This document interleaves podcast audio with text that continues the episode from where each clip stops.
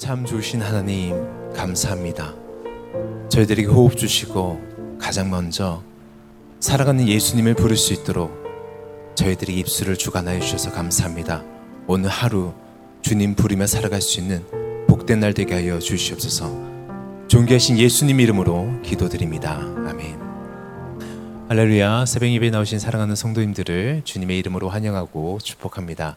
함께 보실 하나님의 말씀은 마태복음 8장 1절에서 4절까지 말씀입니다. 마태복음 8장 1절에서 4절까지 말씀을 한 절씩 번갈아 가며 교독하며 읽도록 하겠습니다.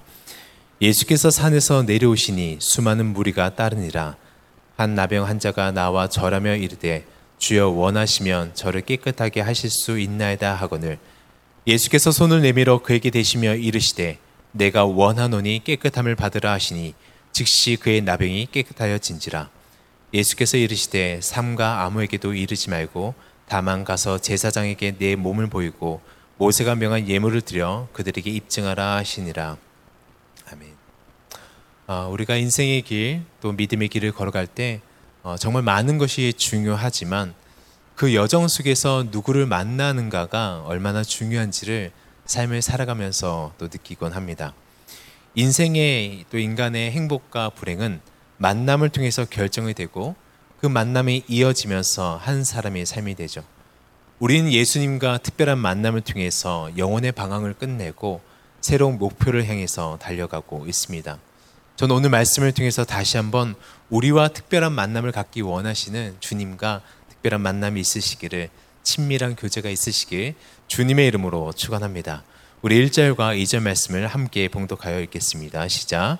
예수께서 산에서 내려오시니 수많은 무리가 따르니라 한 나병 환자가 나와 절하며 이르되 주여 원하시면 저를 깨끗하게 하실 수 있나이다 하거늘 예수께서 산에서 내려오셨습니다. 그리고 산에서 전해주신 말씀을 통해 감동과 감격, 그리고 새로운 것을 기대하는 마음으로 많은 사람들이 예수님과 함께 내려왔습니다. 이처럼 예수님과 함께하는 시간들은 우리로 하여금 천국을 경험하게 하고 내가 무엇을 위해서 살아가야 하는지 또 어떠한 것을 위해서 붙잡아야 되는지를 알게 하는 것 같습니다. 새로운 진리에 대해서 눈을 뜨게 하죠. 하지만 수많은 무리가 예수님을 따랐지만 그곳에 있었지만 주의 말씀을 들었지만 예수님과 특별한 만남이 있었던 것은 아니었습니다. 하나님의 시선은 수많은 군중과 사람들에게 있었던 것이 아니라 바로 한 나병 환자에게 있었던 것입니다.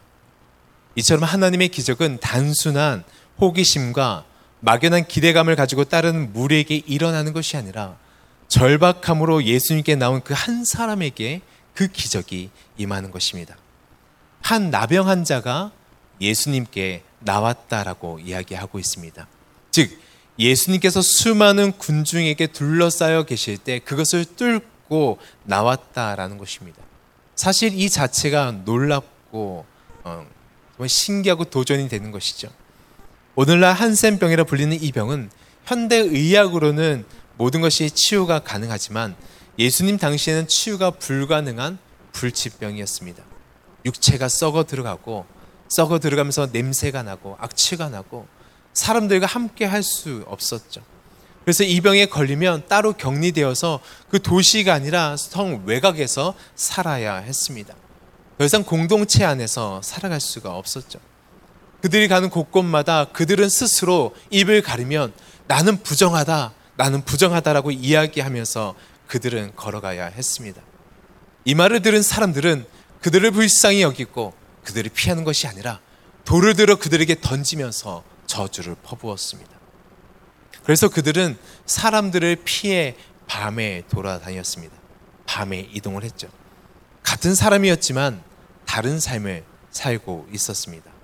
그런데 이 모든 핸디캡을 안고 있는 나병 환자가 예수님께 나온 것입니다. 도저히 예수님께 나을 수 없는 형편의 사람이 예수님께 나온 것, 이것은 바로 목숨을 건 행동입니다. 사랑하는 성도 여러분, 믿음의 첫 번째 단계는 바로 예수님께 나오는 것입니다. 이 법칙은 변하지 않는 법칙이에요. 예수님께 나오는 것. 죄진 인간의 본성은 하나님을 피하는 것입니다. 무조건 피해요. 아담과 하와도 죄를 짓자 하나님을 피합니다. 우리도 죄를 지으면 피하게 죄, 피하게 되죠. 저도 어, 시험을 볼 때 시험을 못 보는 날에는 그렇게 동네를 방황했던 것 같아요. 집에 들어가도 되는데 계속 방황을 해요. 왜냐하면 방황하면서 국유표를 얻기 위해서 시험은 못 봤지만 들어와라. 어, 그래서 많이 방황했던 기억이 있습니다. 바로 하나님과 나 사이에 죄가 자리 잡자 나갈 수가 없는 거예요. 이 나병 환자의 병이 얼마나 심했는지는 몰라도 예수님께 나오는 건 그들의 상식에 맞지 않았던 것입니다. 원래 나오면 안 되는 거예요.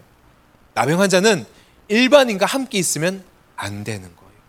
그런데 그는 그 당연한 것을 선택하지 않았다라는 것입니다. 영혼의 갈망이 얼마나 갈급했으면, 얼마나 병고침을 사모했으면 죽을 각오를 하고 그를 향한 모든 안 되는 조건들을 뒤로 하고 예수님께 나아가야 될 그 한 가지의 이유를 붙잡고 그는 예수님께 나온 것입니다. 저는 이 담대함이 오늘 예배 드리고 있는 우리들에게 있으시길 주님의 이름으로 축원합니다. 사탄은 우리가 예수님께 나오지 못하도록 늘 막습니다. 생각을 심어주죠. 이유를 넣어줍니다. 모든 방법을 동원해서 나오지 못하게 합니다. 죄의 무게를 어깨 위에 얹고 얹으면서 잡고 잡으면서 나오지 못하게 하죠. 하지만 우리가 이럴 때 기억해야 될 것이 하나가 있는데 이 모든 이유의 답이 되시는 예수님이 계시는 것과 이 모든 것을 용서하실 수 있는 바로 십자가의 사랑이 있다는 것을 잊지 말아야 될 것입니다. 예수님께 나올 수 있는 용기는 바로 하나님을 향한 절박함에서부터 나옵니다. 만약 우리의 기도가 우리의 신앙생활이 나의 예배가 무언가 빠진 것 같은 느낌이 든다면 그것은 우리는 뒤를 돌아봐야 됩니다. 내 삶 속에서 나는 하나님 앞에서 절박한가? 나는 하나님 앞에서 절박한가? 그 영적 절박함은 앞으로 나설 수 없는 나병 환자를 나서게 하며 믿음의 한 걸음을 걸어가게 했다라는 것입니다. 그래서 예수님께서 우리들에게 이야기하시기를 너희들 나에게 구할 때 구하고 두드리고 찾으라고 이야기하고 있다라는 것입니다. 적극적인 모습으로 우리에게 오라고 이야기하고 있다라는 것입니다. 이 새벽 함께 이렇게 나갈 수 있길 주님의 이름으로 축원합니다. 주 앞에 나가는 거 그냥 그냥 나가는 것이 아닙니다. 절박함으로 주 앞에 나가는 것입니다. 주님 한 분, 그 한 분 바라보며 나가는 것입니다. 우리가 기억해야 될 것은 나병 환자는 절박함으로 나왔지만 예수님 앞에서 그는 조급하지 않았다라는 것입니다. 참 신기하죠.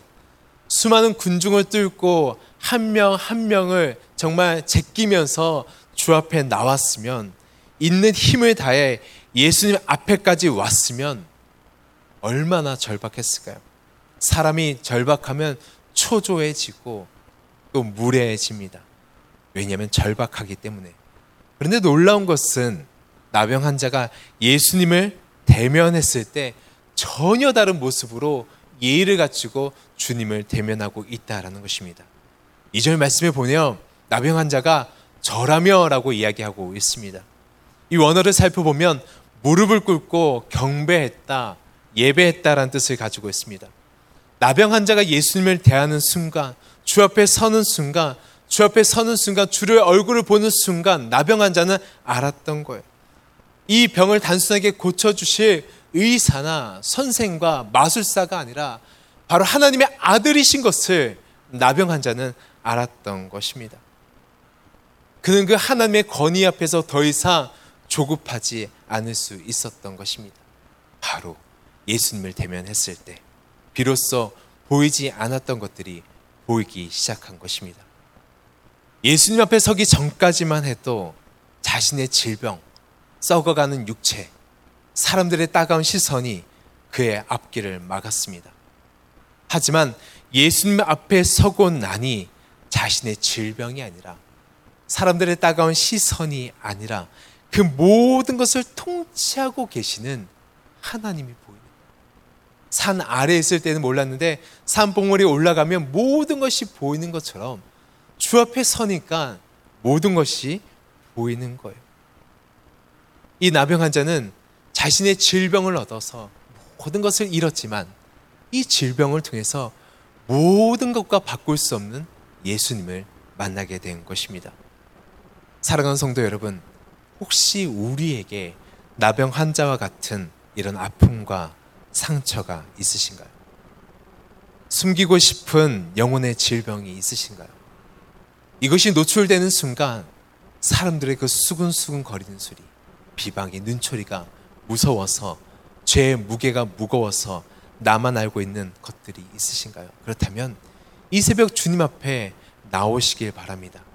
우리의 손을 피는 순간, 우리의 상처를 드리는 순간 더 이상 그것은 상처가 아닐 줄로 믿습니다. 그리고 우리는 그렇게 주님 앞에서 고백하면 됩니다. 주여 원하시면 저를 깨끗하게 하실 수 있나이다. 주여 원하시면 저를 깨끗하게 하실 수 있습니다. 주님을 만나니 나의 병이 고쳐지는 것보다 주의 뜻을 먼저 구하게 되는 것. 주님을 만나니 그렇게 크게 보였던 나의 병은 보이지 않고 왕으로 오신 예수님이 보이는 거예요. 아직까지 수많은 사람들은 예수님을 라비어, 선생이여 라고 이야기하지만 더 이상 나병 환자는 그렇게 부를 수가 없었습니다. 주님 앞에 서고 나니 하나님, 주님은 왕이십니다. 나의 주인이십니다라고 고백하게 되는 것입니다. 사랑하는 성도 여러분, 치유의 시작은 자신의 인생의 주인을 바꾸는 것입니다. 병을 낫는 거 너무 중요하죠. 병 낫는 거 너무 중요하죠. 하지만 그 자체보다 중요한 것은 예수님을 나의 주인으로 삼는 것입니다. 거기서부터 회복이 임하는 거예요. 저는 이 회복이 오늘 예배 드리는 저와 여러분에게 임하시길 주님의 이름으로 축원합니다. 주여 원하시면 저를 깨끗하게 하실 수 있습니다. 이 말은 예수님께서 하실 수 있는지 없는지 이 모든 믿음을 뛰어넘어 하나님께서 통치하고 있는 그 하나님께 믿음의 고백을 드리고 있는 거예요. 예전엔 내 병 고쳐지는 것이 너무 중요했는데 주 앞에 서고 나니까 그 모든 것이 소용없고 하나님 그냥 나의 고백을 받아주세요. 라고 이야기하고 있다라는 것입니다. 이 고백 안에는 하나님 만약에 원하지 않으시면 고쳐주지 않으셔도 됩니다. 예수님의 노, 안됨도 받아들이고 있다라는 것입니다. 나병 환자의 일평생 소원이 무엇이었을까요? 병 고치는 것 아니었을까요? 정말 많은 생각들이 스쳐 지나갔을 것입니다. 단 하나의 소원만 말할 수 있다면, 단 하나의 소원만 말할 수 있다면, 병 고치는 것. 그것이 나병 환자의 소원이었을 것입니다. 그런데 그 결정을 예수님께 드리고 있는 것입니다. 저는 이 본문을 묵상하면서 이 본문은 주석을 보고 원서를 찾아가기보다 나는 이 나병 환자였으면 나는 이 나병 환자였으면 이 생각이 가장 많이 들었습니다. 만약 내가 이 나병 환자였으면 이 고백을 주 앞에 드릴 수 있을까? 지금 나의 뼈가 썩어가고 있고 살이 썩어가고 있고 사람들 외면하고 있는데 단 한 번의 기회를 얻은 내 나. 나는 이 고백을 드릴 수 있을까? 주님이 나의 전부이십니다. 주님 나의 모든 것이 되십니다라고 고백할 수 있을까? 주님 본 것만으로 충분합니다. 라고 고백할 수 있을까? 사랑하는 성도 여러분, 이것이 예배입니다. 예배는 주님만으로 만족하는 것입니다. 더 받아내려고, 더 채우려고, 더 하나님 더, 더, 더가 아니라 하나님 충분합니다. 이것이 예배인 것입니다. 저는 이 고백을 주 앞에 드릴 수 있는 저와 여러분 되시길 주님의 이름으로 축원합니다. 온 마음으로 예배하는 것. 그 나병 환자의 고백을 받으신 주님은 이렇게 말씀하십니다. 3절 말씀을 다 같이 봉독하시겠습니다. 시작. 예수께서 손을 내밀어 그에게 대시며 이르시되 내가 원하노니 깨끗함을 받으라 하시니 즉시 그의 나병이 깨끗하여 진지라. 이 예배를 받으신 예수님께서 응답하시기 시작하십니다. 진실된 고백을 드린 나병 환자의 말이 끝나기 전에 예수님께서 이야기하십니다. 그런데 이야기 순서가 중요해요. 처음 나병 환자가 왔을 때 사람들은 몰랐어요. 왜냐하면 너무 많은 사람들이 있었기 때문에 그가 나병 환자인지 아닌지 그냥 군중의 한 사람으로 알았을 거예요. 그런데 그게 고백을 드리는 순간 사람들은 알았을 것입니다. 그가 나병 환자인 것을. 그리고 사람들은 자연스럽게 돌을 찾기 시작했을 것입니다. 돌을 던져야 되기 때문에. 그런데 놀라운 것은 나병 환자의 몸에 먼저 닿은 것은 사람들의 돌이 아니라 예수님의 손길이셨다라는 것입니다. 얼마나 떨렸을까요? 예수님도 그걸 아셨는지 말씀하시면서 손을 먼저 내미셨습니다. 내가 원하노니 깨끗함을 받으라. 더욱 놀라운 것은 이 손을 대셨다라는 말의 원어를 살펴보면 손을 대신 것이 아니라 끌어안았다라는 뜻을 가지고 있습니다. 사람들이 수근수근 거리기 시작하고 돌을 찾기 시작했을 때 예수님은 내가 원하노니 깨끗함을 받으라 라고 이야기하시면서 그를 안으신 것입니다. 그 어떤 돌도 그를 상치 못하게 하기 위해서. 그 순간 모든 돌은 땅에 힘없이 떨어지고 인생의 낙오자였던 그가 예수님으로 인해서 인생의 주인공으로 바뀌는 사건이 되는 것입니다. 바로 놀라운 회복의 시간이 그에게 임하는 것이죠. 저는 이 모습 안에 산상수원의 모든 말씀이 녹아져 있다고 생각합니다. 주님께서는 산에서 알려주시고 바로 내려오셔서 이것이 내가 너희들에게 전하는 거야 라고 이야기하고 있다라는 것입니다. 예수님께서 보여주신 사랑은 세상에서 가장 더럽고 꺼려하는 존재를 품으시는 사랑이죠.